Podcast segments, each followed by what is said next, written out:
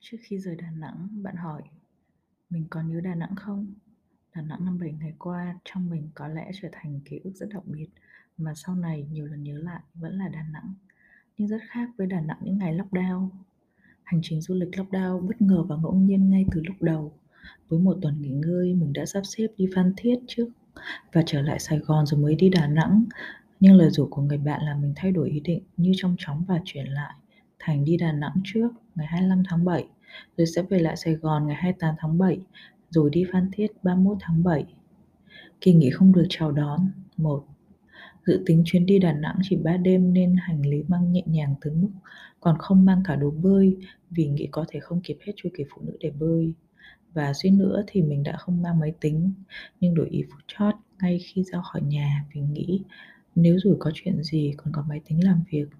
Thật vậy, 3 ngày dự định theo dự kiến thật ra chỉ là 3 ngày khỏi khởi động của chuỗi ngày phiêu lưu Lăng Bạt.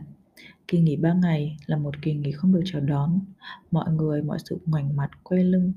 Mình như đi vào tâm dư chấn còn mọi người lũ lượt tháo chạy ra khỏi thành phố. Hàng quán, các địa điểm tham quan dần đóng cửa. Ngày 26 tháng 7, ngày đầu của kỳ nghỉ ngơi bắt đầu. Khi bước chân xuống sảnh, mình nghe thấy các du khách đang nói về việc không được đổi vé về sớm hơn, rồi nhóm khác thì thuê kịp chiếc xe taxi để rời khỏi thành phố. Có cảm giác như mọi người đang bắt đầu tán loạn trong một cuộc tháo chạy tứ tung. Dù đã biết tin tức về ca nhiễm ngay trước khi đi thì việc trực tiếp chứng kiến cơn hoảng loạn tập thể vẫn là một câu chuyện rất khác và dễ khiến người chứng kiến cuốn theo cơn hoang mang tập thể. Mình hít thật sâu khi cảm thấy có sự hoang mang tràn vào lồng ngực và nghĩ chẳng lẽ kỳ nghỉ dưỡng của mình biến thành màn tra tấn tinh thần sao? Và tiếp đến là sự tự phản biện. Đây nên là kỳ nghỉ dưỡng tinh thần rồi thế nào đi nữa. Và mình tiếp tục đi ra biển, biển trong xanh, không có nhiều người dù giữa hè, một báo hiệu kế tiếp. Dù cố tình ngó lơ thì mình vẫn cảm nhận được rất rõ bầu không khí căng thẳng giữa những du khách đang quay lại qua lại trên phố những đoàn người vội vàng rối ren tìm mọi cách, mọi phương tiện để thoát khỏi thành phố. Điều đó khiến mình liên tưởng đến chuyến tàu Busan. Ý nghĩ về từng đoàn người cuồng loạn, dẫm đạp lên nhau, thoát khỏi thành phố. Hội An trước giờ, khóc đóng cửa cũng tiêu điều trong buổi nhập nhằng ấy. Ngoài quán cơm gà chật chội nhốn nháo, thì đường phố chỉ lác đác từng nhóm người. Khu chợ hiu hắt cuối ngày chỉ còn vài người, bán, liều tiêu vài khách vãng lai những chiếc lồng đèn trên sông là điểm sáng nhất cũng không đủ lấn át một vùng u tối kiệt quệ của trận lockdown đầu tiên và có lẽ cũng leo lét mong manh trước bóng tối của cơn binh biến tiếp theo. Người lái đò tâm sự vừa mở được một tháng, sắp đóng lại rồi. 27 tháng 7, người bạn khóc khởi được ra khỏi thành phố để lên chuyến bay sớm. Hẳn lòng để hân hoan vì sắp thoát khỏi cảnh thành khỏi thành phố.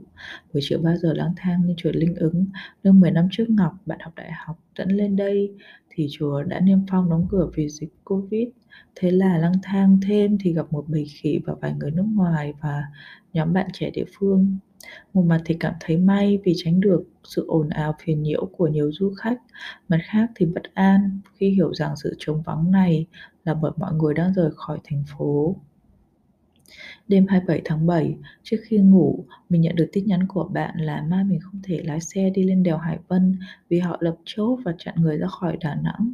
Tin không vui khiến mình sợ, nếu mình quá lo thì mình sẽ mất ngủ nên mình tắt máy và nằm nhìn trần nhà thở.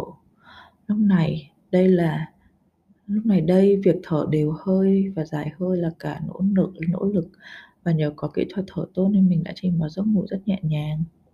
Ngày 28 tháng 7, mình sẽ về lại Sài Gòn trong chuyến bay tối nay. Vì thế, thay vì căng thẳng, mình nên hưởng thụ nốt thành phố biển này. Nhưng tinh thần hưởng thụ của mình sớm bị dập một xô nước của em Lễ Tân.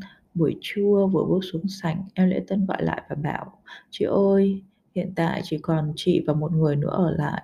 Mọi người đi hết rồi, chị đổi vé chưa? Mình cười bảo, chị không đổi vé, tối nay chị bay rồi. Em nói, chị hỏi lại hãng đi coi tối nay họ còn chuyến không. Mình lái xe ngoài đường thì có thể thấy hôm nay thành phố vắng thật rồi. Thỉnh thoảng có một vài chiếc xe chạy vèo, những khuôn mặt khô héo, hối hả vội vã rồi mất hút, trả lại con đường dập nắng và những chùm bông giấy. Giờ lòng ai cũng héo, chỉ còn bông giấy là tươi phơi phới. Quán ăn vắng hoe, chỉ có mình ngồi. Ngồi ăn món mình thích mà mình không thể cảm nhận được vị gì nữa, tới nuốt cũng khó. Trên đường về, mình thấy bảo tàng Trăm ở Đà Nẵng, đằng nào cũng rảnh tối mới bay nên ghé thăm. Bảo tàng thanh thang vắng lặng, chỉ một mình mình như nhắc nhở mình là du khách cuối còn sót lại nơi thành phố này. Nhưng mình sai, bụi phủ lên mặt bàn, phủ bụi phủ lên pho tượng tầng tầng lớp lớp. Mình vỡ lẽ có thể bảo tàng cũng không phải là nơi thường lui tới của các du khách. Mình thích sự im lặng của những pho tượng, sự im lặng không thể xâm lấn của nơi đây khi ngay ngoài kia là đường phố xe cộ.